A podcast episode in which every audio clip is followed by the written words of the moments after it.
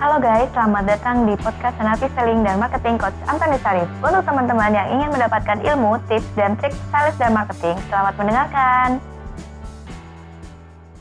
Topik kita kali ini datang dari pertanyaan salah seorang sahabat sales ke tempat kami. Jadi uh, beliau itu uh, menawarkan mencoba menawarkan produk namun langsung ditolak sama si owner. Wah, gimana ini ya? Oke, sahabat sales, sebelum kita uh, lanjut lebih jauh, yuk kita simak yang berikut ini ya.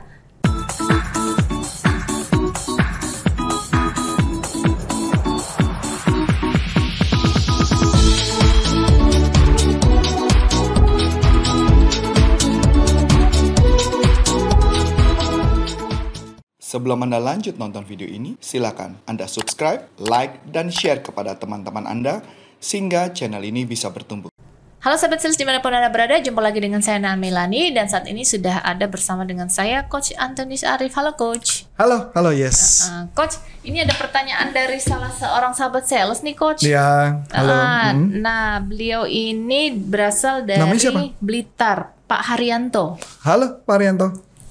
Nah, uh, gini, jadi beliau itu uh, menawarkan produk, produknya pengkilap tanaman hias. Hmm. Nah ini saya baru tahu sih. Hari ini baru tahu ada tentang produk pengkilap Pengkilap tanaman. tanaman hias atau bunga-bunga. Kalau yang setahu saya kan mengkilap itu apa? Porselin, lantai, Ada pengkilap buat muka gitu ya. mobil, mengkilap muka.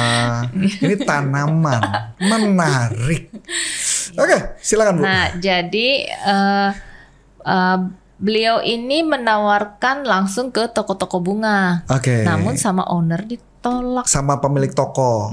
Oke, pertanyaannya adalah gimana, supaya, bisa lancar? Iya. Oke, nah ini door to door toh? Iya. Oke. Nah, jualan door to door sebenarnya sederhana banget sih. Sepertinya beliau jualan lewat WhatsApp ya, Pak. Hah? Iya, coach. Heeh. Oh, jualannya via WhatsApp? Iya. Oke. Nah, kalau saya pribadi ketika jualan itu pasti nggak akan via WhatsApp, Bu. Saya kan kan kunjungi.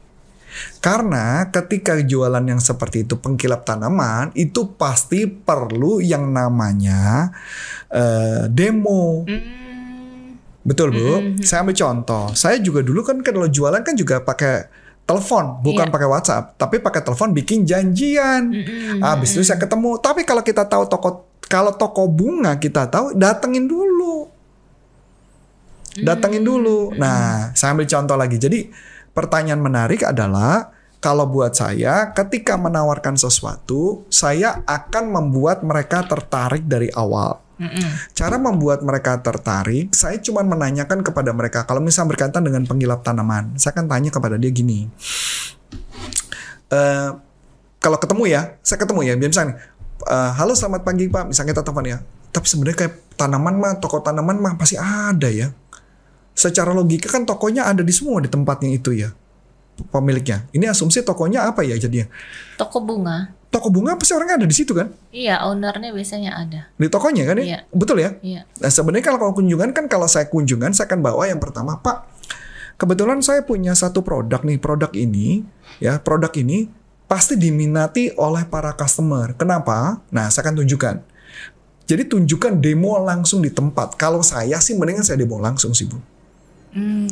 Karena biasanya presentasi akan jauh lebih menarik kalau kita melakukan demo, bukan langsung cuman sekedar ngomong. Kalau via WhatsApp, pertanyaannya adalah belum tentu ada yang order.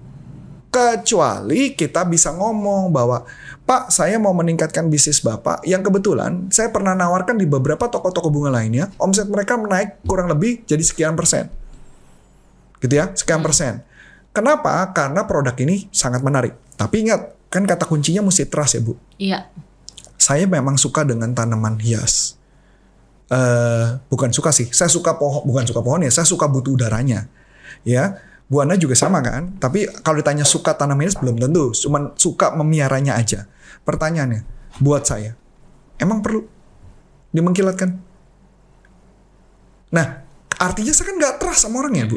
Nah, gimana cara supaya saya bisa trust? Dia harus demoin. Kalau dia nggak demoin, gimana saya bisa trust, Bu?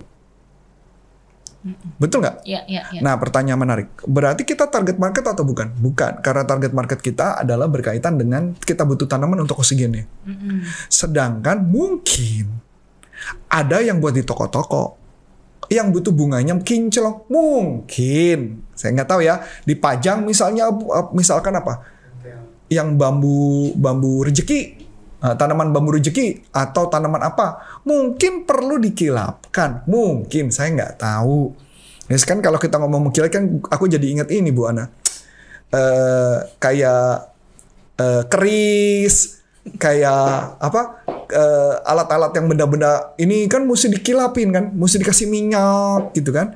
Nah itu make sense karena supaya nggak karatan. Pertanyaan kenapa tanaman harus dikilapin? Itu yang dia harus jawab.